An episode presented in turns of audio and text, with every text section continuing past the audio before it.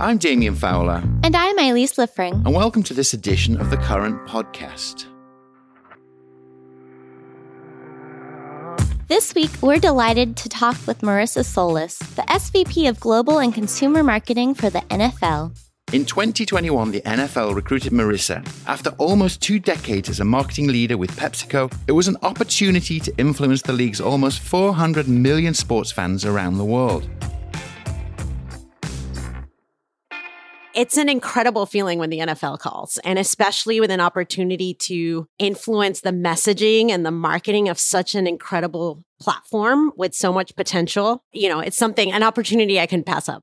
I mean, there's no doubt about it that the NFL is one of the most dominant cultural forces in the world. So let's start right there. And we obviously have to start with the NFL's recent pop culture boost from Taylor Swift and Travis Kelce, which is must be a consumer marketer's dream in a way. Could you talk to us about that moment and the opportunity for you as a marketer? It means a lot when things like this happen and it goes so viral. It just goes to show that the NFL is at the peak of, you know, entertainment. I have to tell you, none of us knew. This was not planned. This was not anything that was orchestrated. We had sort of heard the rumors about Travis, you know, going to her concert and then inviting her to the game, but we really didn't know. We didn't know she was going to show up at the game. And so when it all happened, I mean, the power of social media, right? Within 10 seconds, this thing went viral. And for us, you know, we have a social media and influencer arm within the league that are ready at the go when anything happens. So we were able to capitalize and have some fun with the fans. Uh, we created some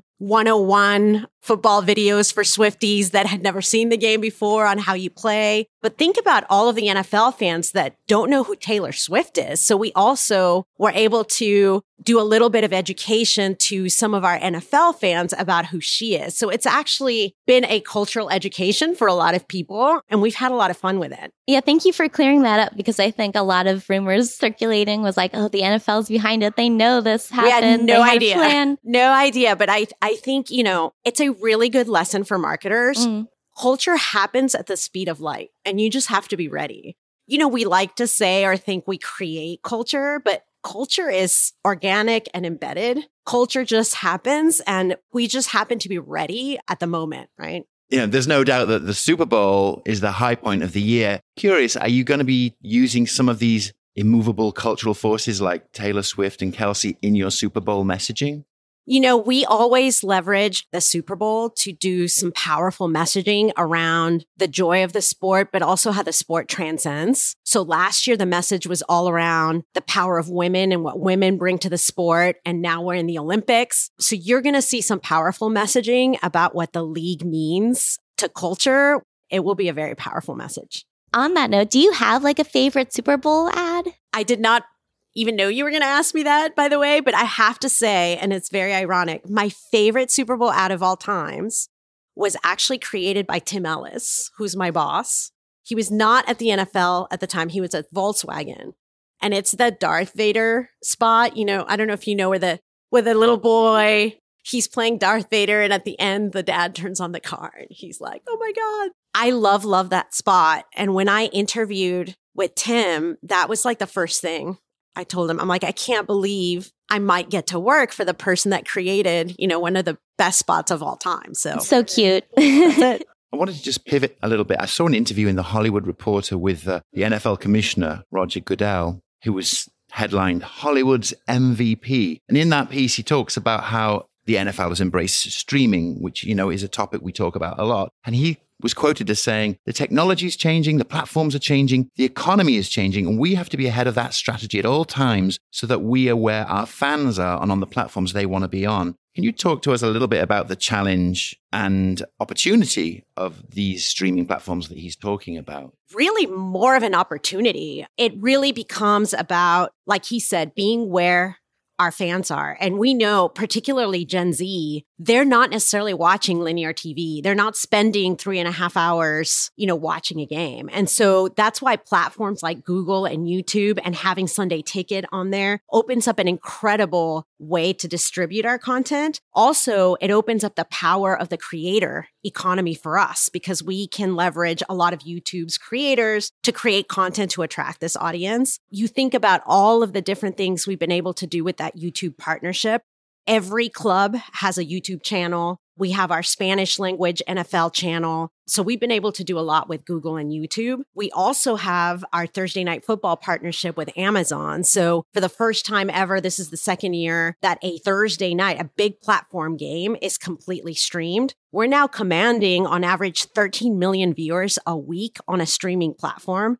That's massive. I don't know if you guys know this, but this will be the first year in history that we create a Black Friday game on Amazon. So, first time ever, there's a Friday NFL game. It's on Amazon Prime, but it's going to be free. So, it's not behind the paywall. Anybody can join, anybody can stream it. So, we think it's going to be huge. That's going to be huge. Yeah. Wow. Another huge cultural force. Another huge cultural force. So, now you have a Black Friday game. You know, it's a new watching occasion. What do you think overall about like streaming and live sports coming together and just captivating like whole new audiences? I know with a brand like the NFL, which everybody knows, it's kind of can be hard to like strike a balance between embracing like new preferences and habits of like younger consumers while also then maintaining the authenticity and tradition of a brand as like iconic as the NFL. Yeah, of course. And it, it is the right balance. And the beautiful thing is when you look at linear TV, even though, you know, you start to see some audiences leave linear, we still command the biggest audiences on linear, right? We just had our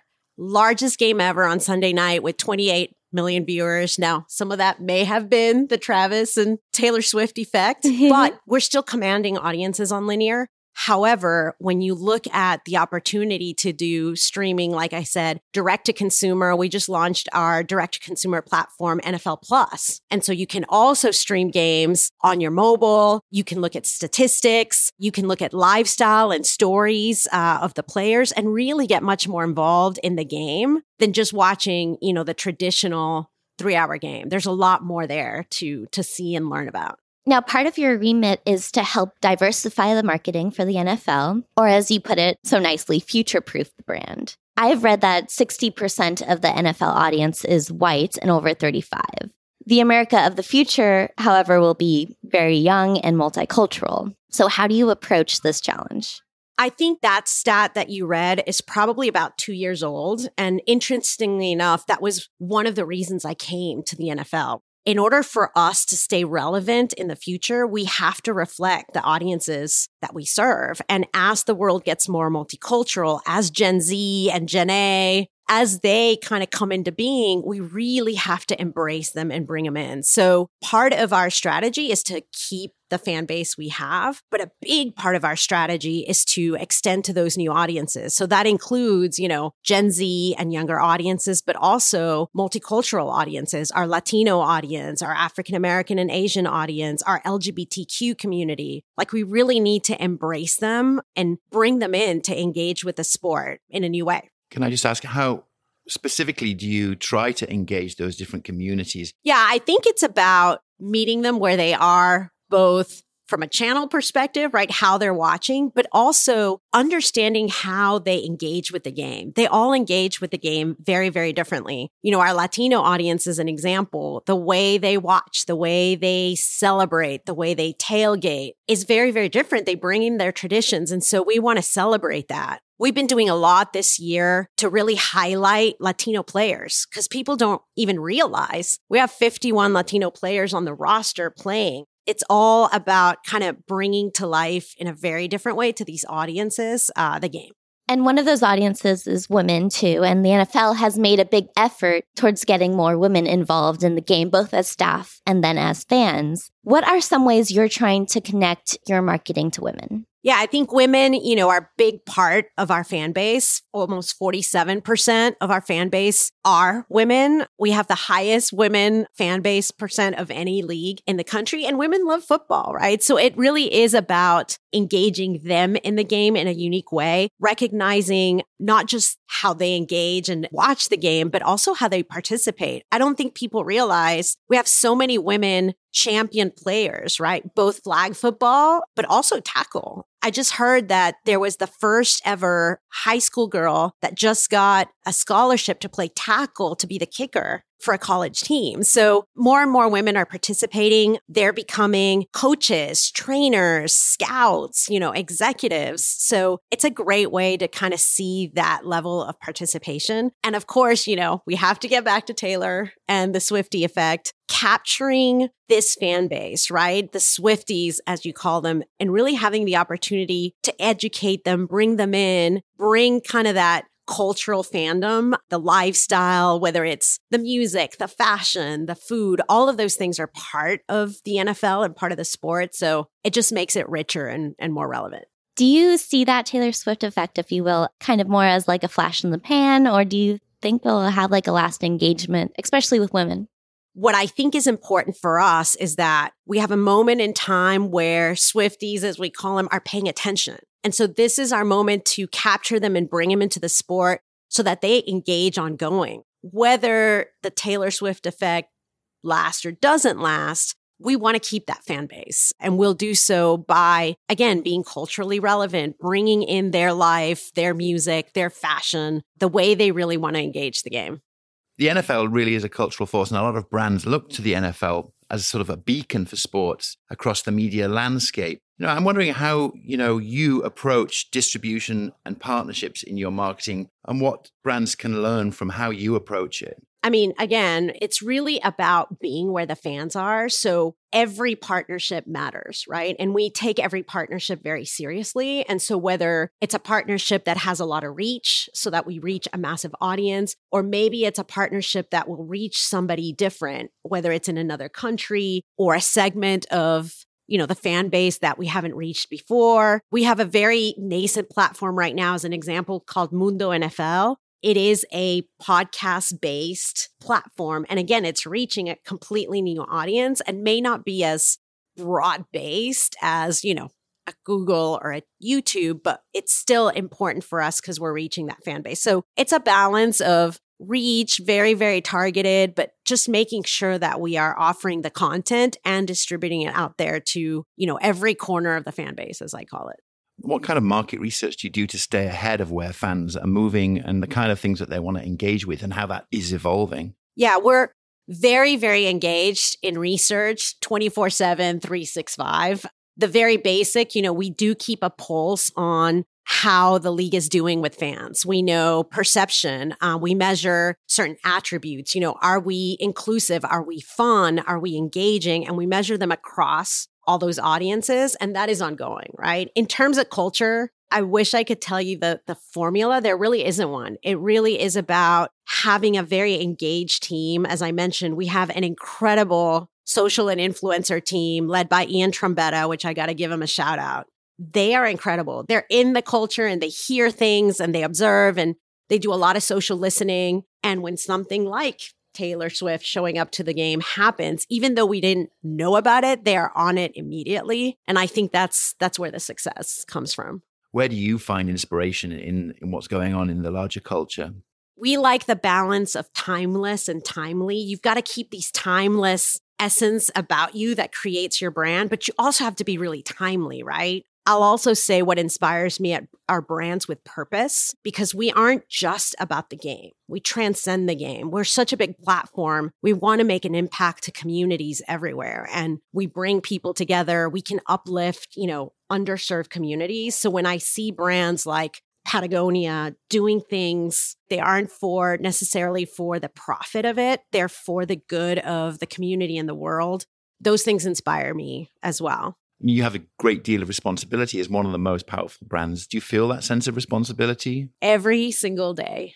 There's so many eyes on the league. Anything that happens is talked about. We don't control the players. We don't control when Taylor shows up to a stadium. We, we don't control it. It is an incredible sense of responsibility to try to at least shape the culture so that, you know, the message is a positive one and we make a positive impact not a negative impact. So that that's a tough one. Now, earlier this year, you announced the NFL expanded its global markets program. Can you tell us a bit about that and then what the marketing opportunity looks like internationally for American football? Super exciting. This is probably one of the things I'm most excited about about the league. You know, arguably we're the biggest sports and entertainment entity in the US. Not so much in the world. When you look at and see the power of FIFA and, and the power of Formula One, like we want to be the number one sports and entertainment entity in the world. Now we've expanded. We have 21 of our clubs have signed international rights in all sorts of countries. So everywhere from Ireland, Africa, you know, Brazil, uh, Spain. And so in the very, very near future, you're going to start to see more and more international games, more and more of our clubs playing in the global arena. And of course, I, I have to mention the Olympics, right? We are now in the Olympics for LA 28, which will see, you know, both men and women participating in our sport for the first time across the world. I read that you were you studied to be uh, an, an, ambassador. I did. So I this did. is an interesting, you know, turn of events for you. It is. Um, it's very ironic in very much a way. I feel like an, I'm an ambassador to the fan base and different communities. So it's been fun. Yeah, I mean the NFL in a way is a state unto itself. You could say that. Yes. Now, the NFL is arguably the most sought after brand to partner and align advertising with, but it's also very seasonal. So, how do you maintain engagement and relevance in the off season? You know, it's funny you say that. It's absolutely not seasonal. We are 365 year round. I actually saw that come to life this year. We just got statistics back during the quote unquote off season in the month of June. We had over 200 million hours of content consumed. We were, I think, the third league, and that's without any games or anything like that. So I think annually the stat is we're 45% of the sports conversation and only 2% of the games played in the US. That's a US number. And it's incredible, right? Because in the offseason, people are talking about the free agents, who's going to sign on what team. And then you get content like the quarterback series on Netflix. And now we've got partnerships with, like, we have a partnership with Skydance to create stories and movies. Then you come have back together Saturday and training camps. And then you have the preseason. So there actually really isn't an, an off season anymore. I'm sure that's changing with streaming too, because you can just content. Content is king, right? Content everywhere. One final question. In your view, what does the NFL look like in 2030? I mean, I think, you know, the vision is that we are the pinnacle of entertainment around the world.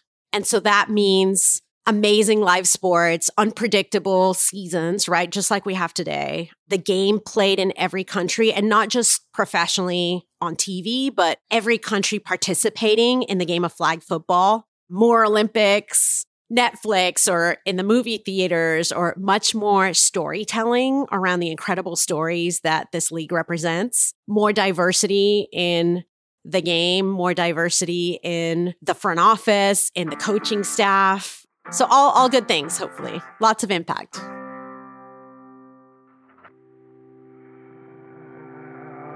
And that's it for the current podcast. We'll be taking a break next week to celebrate Thanksgiving here in the US, but we'll be back at the end of the month with our guest, Alison Griffin, the head of marketing for State Farm.